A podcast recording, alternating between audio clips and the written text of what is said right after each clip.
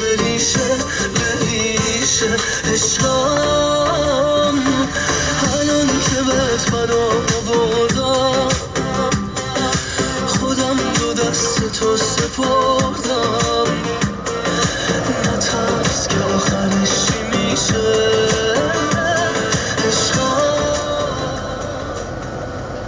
سلام روزتون بخیر. امیدوارم هر جا هستین شاد و موفق و معید و دیگه پیروز باشید خدمت شما عرض شود که اگر که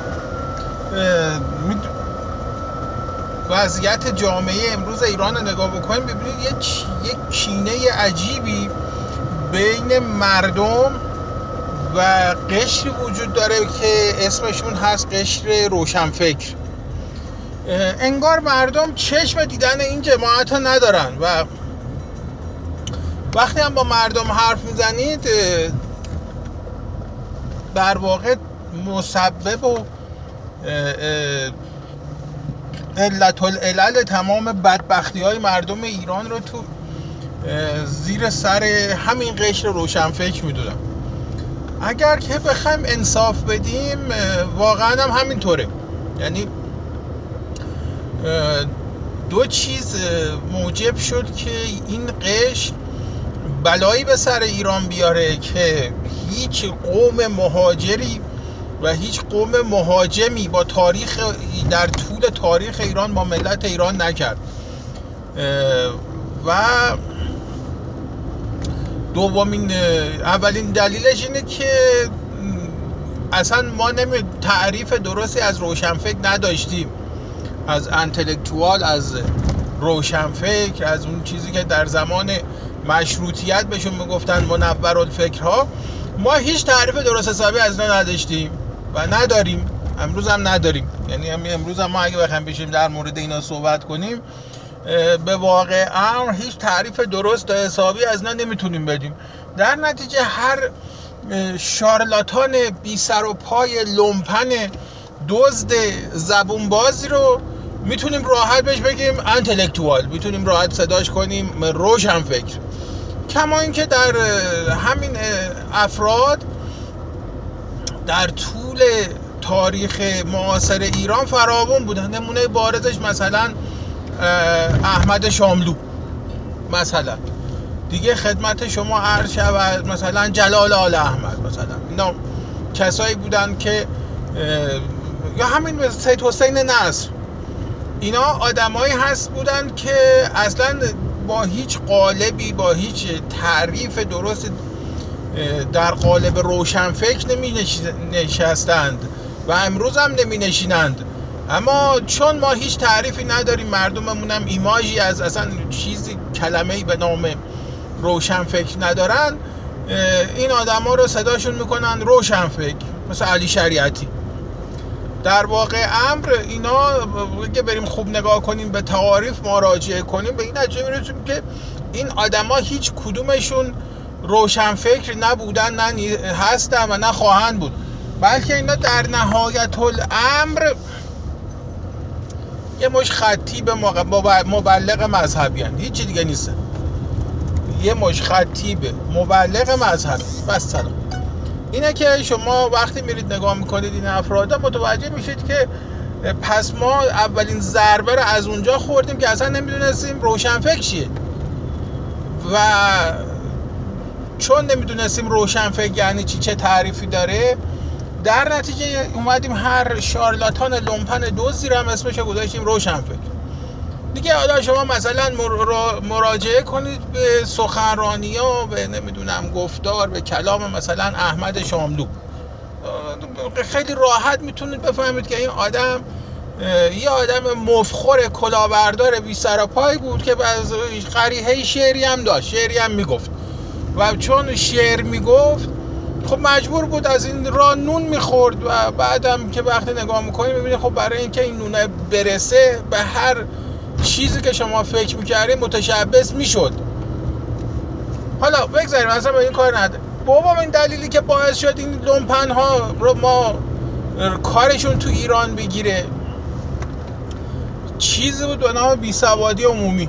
یعنی مردم ما هم بی سواد بودن و هنوز هم هستن. یعنی ما وقتی نگاه می‌کنیم شاید درصد باسوادایی که می‌تونن بخونن و بنویسن افزایش پیدا کرده تو جامعه ما. اما چیزی که این وسط هست اینه که این مردم یا سوادی درک این چیزها رو ندارن یا بد سواد هستن.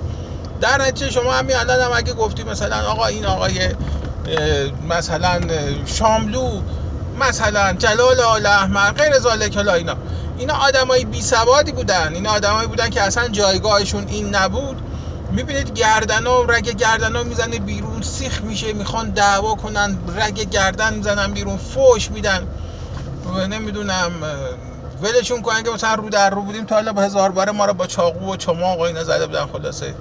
پدر حساب بچه‌مون در برده حالا این اینا گفتم که براتون به یه نتیجه برسم. و اون اینه که چیزی رو که ما امروز تو تاریخمون صداش می‌کنیم به روشنفکر در واقع یه مش مبلغ مذهبی بودن. و این مبلغین مذهبی اومدن در ایران چیکار کردن؟ اومدن یک پیوندی بین اندیشه های چپ اندیشه های رادیکال کمونیستی انقلابی و مذهب نمی‌دونم اسلام زدن. حالا تو کشور ما مثلا با تشیع اینا پیوند دادن. در مصر نمی‌دونم در پاکستان در برای دیگه عربی با اهل تز... با شریعت تسنن اینا پیوند زدن و به خوردش دادن اما همه اینا چه اونایی که ما بهشون صداشون می‌کنیم روشن فکر ایرانیشون چه اونایی که در مثلا عرب بودن مثل محمد عبدو و غیره و زالک وقتی میرید نگاه می‌کنن اینا در یه چیز همشون با هم مشترکن. و اون خواستگاه تحصیلیشون بوده. یعنی تمام این آدما در مقطعی از عمرشون یا در سوئیس و فرانسه درس خوندن یا برای درس خوندن های حتی شده کورس های کوتاه مدت هم به سوئیس و فرانسه رفتن. و در اونجا بوده که تحت تاثیر کسایی قرار گرفتن.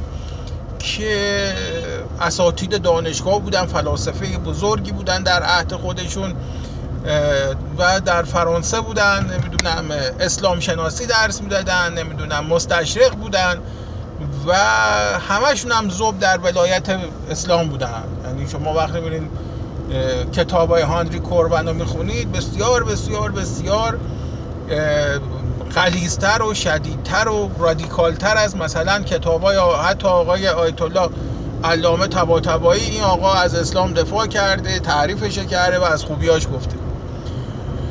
حالا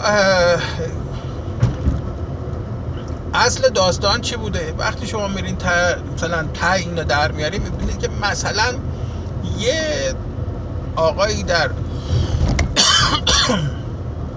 فرانسه استاد دانشگاه رشته جامعه شناسی بوده آقای پروفسوری بوده جامعه شناس بوده. بعد اسلام پناه بوده اسلام شناس بوده مستشرق بوده. خلاصه آقا هر چی که شما فکر کنه این بوده. استاد همه چیز بوده. به نام آقای جورج گوروویچ این آقای جورج گوروویچ مثلا هم استاد قدزاده بوده هم استاد آقای بنی سعد بوده تو دانشگاه. دیگه خدمت شما هم شریعتی زیر دستش درس خونده. ماشاءالله الله اکبر. یه سابقه پروپیمونی در تربیت این انتلکتوال ها داشته دیگه خلاصه. می‌بینید که همه اینا شاگردای آقای جورج گوروویچ بودن. این جورج گوروویچ یک استاد دانشگاه بوده در فرانسه اما وقتی تاریخ زندگیشو می‌خونید ببینید که این در واقع یه روس بوده که از روسیه فرار کرده مهاجرت کرده رفته فر... فرانسه تابعیت فرانسه گرفته.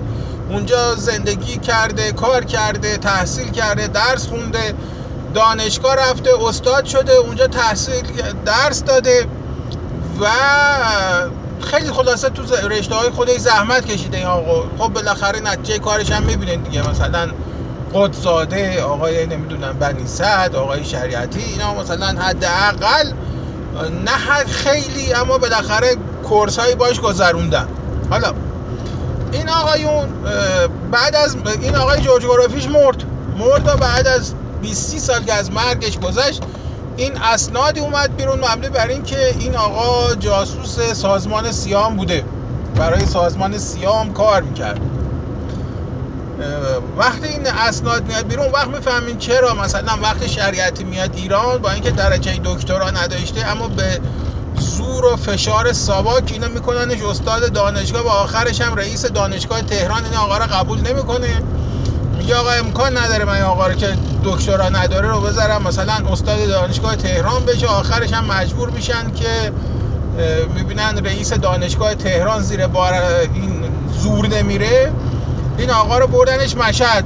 تو دانشگاه فردوسی مشهد. اونجا گذاشتنش استاد شد و خلاصه حالا کار نداره رفت اونجا. اینا یه چیزی آفریدن یک موجودی را خلق کردن. به نام مثلا اسلام انقلابی. حالا می‌تونیم به نامش که مثلا یا مثلا بهتره بهش بگیم که مثلا سوسیالیست اسلام سوسیالیستی انقلابی. حالا شاید اینجوری بهتر باشه. و اینا اومدن خلاصه واژه ها رو پیوند زدن به هم. واژه ها رو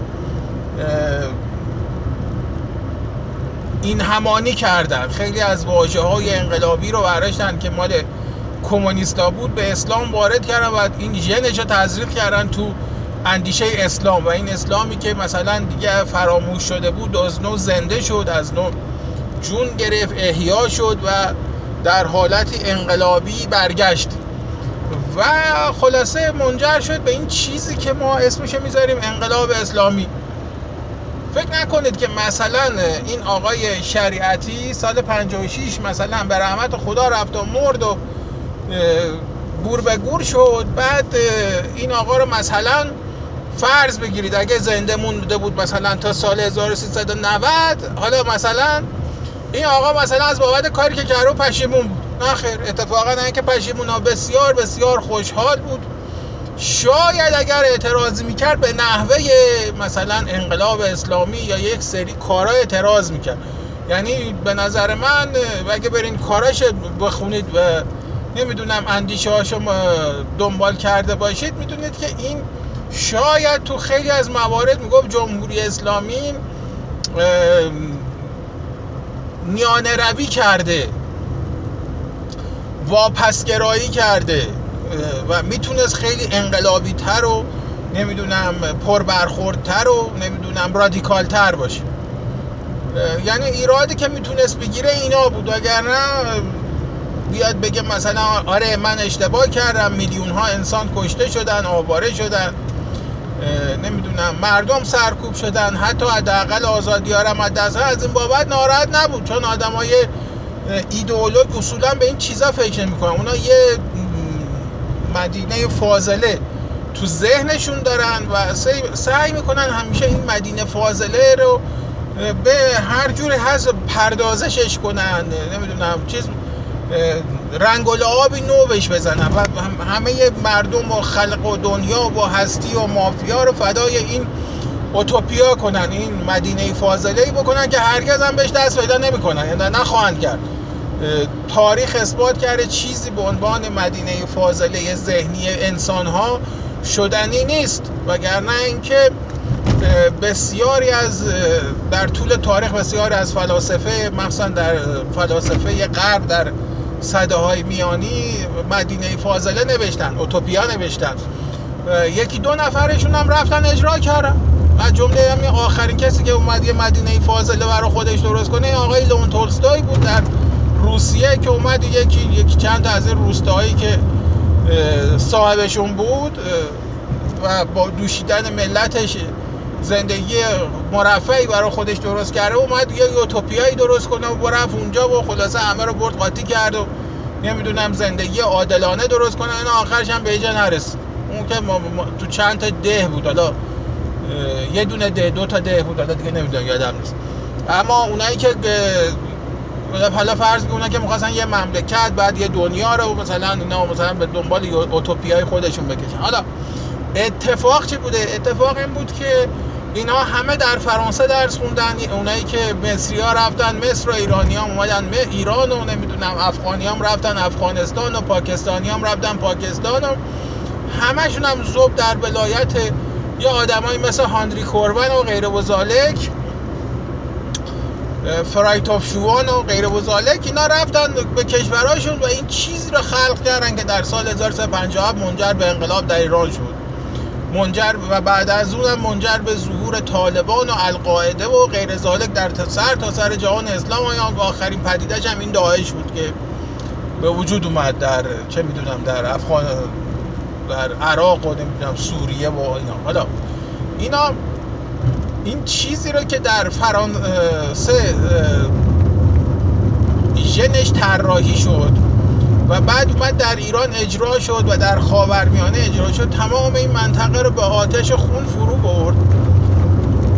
اما مشکل اینا این بود که فکر می‌کردن که این چیزا منحصر به همونجا میمونه. یعنی گفتن ژن یه هیولا رو درست می‌کنیم میندازیم تو خاورمیانه و این تو خاورمیانه میمونه. حالا بعد از 41 سال این هیولا برگشته تو زادگاهش. اینه که شما هر روز ببینید یه فرانسوی سر می‌برن پنج تا فرانسوی با چاقو زخم می‌کنن دو تا رو تو انگلیس با ساتور می‌زنن سلاخی می‌کنن. این چیزیه که خودشون ساختن. این چیزی که ما داریم می‌بینیم این ساخته ما نبوده. اصلا این حتی طبیعی و نرمال جهان اسلام هم نبوده. شما در تاریخ اسلام به جز اون هشاشین هرگز چیزی در این زمین مثل اینا نمی‌بینید. تازه اون هشاشین هم در واقع هشاشین علموت هم مثل اینا نبودن. اونا خیلی فرق داشتن با اینا. و دیگه این که اونا فقط ترور می‌کردن. رفتن یه نفر با ترور می‌کردن برای اهداف سیاسی اون آقای علا ذکرت سلام وگرنه اینا چیز نبودن مثل اینا آدم سر ببرن مردم رو تو قوطی بکنن. اتفاقا خیلی هم پیشرو بودن. کما اینکه شما وقتی می‌خونید می‌بینید که جانشینان حسن سبا کسایی که بعد از حسن صباه میان در همون قلعه عدمود اعلام کشف اجاب می‌کنن اعلام نمی‌دونم انقضای اصول دین می‌کنن و خیلی چیزای دیگه. حالا کار نداریم. در نهایت این موجودی که خلق شده داره برمیگرده به فرانسه. و جالب اینجاست که من چند روز پیشا خوندم که گویا وزیر کشور فرانسه میگه که چپ ها و روشنفکری در دانشگاه های فرانسه موجب این وضعیتی هم که به وجود اومده. یعنی این حرف چر این حرف چی یعنی چی؟ یعنی که اینا خودشون می‌دونستن دارن چی درست می‌کنن. مسئله این بود که اینا خوشحال بودن که خب خدا رو شکر میره تو این کشورهای اسلامی اونجا رو به آتیش خون می‌کشه. پول اونا رو به سمت ما سرازیر می‌کنه و اونا رو تو قرقاب وحشت و سیاهی قرون انصار می‌بره به عهد قرون وسطا. و اتفاقا خوشحال بودن از این واقع و این اتفاق هم داشت میافتاد. سیل عظیمی از پول از جهان اسلام به سمت بانک های اروپایی سرازیر بود. و بعد این پول از بانک های اروپایی سرریز می‌شد می‌رفت در چین سرمایه گذاری می‌شد و اینا اینجوری دنیا رو میبلدیدن اتفاقی که این وسط افتاد چی بود؟ این بود که حالا این بازخورد پیدا کرده.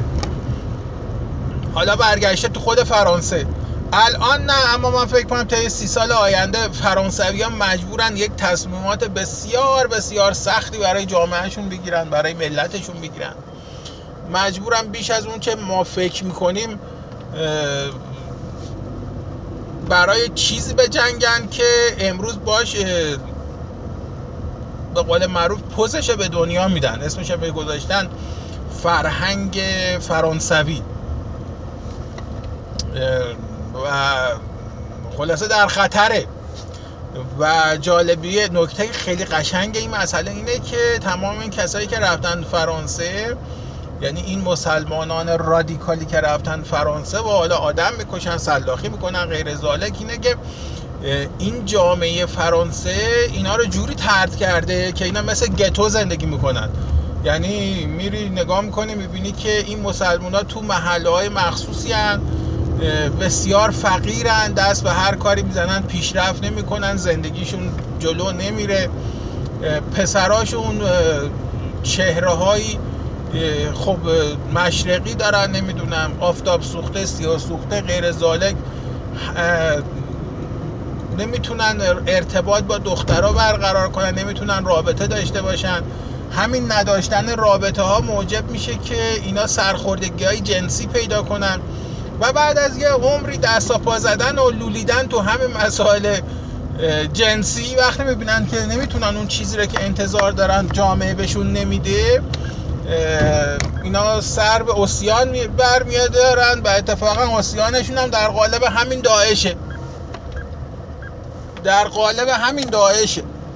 و اینکه ارزش های فرانسه توسط یه مش شارلاتان چپ کمونیست که فکر می‌کردن می‌تونن دنیا رو به آتیش خون بکشن برای خود و برای خودشون از این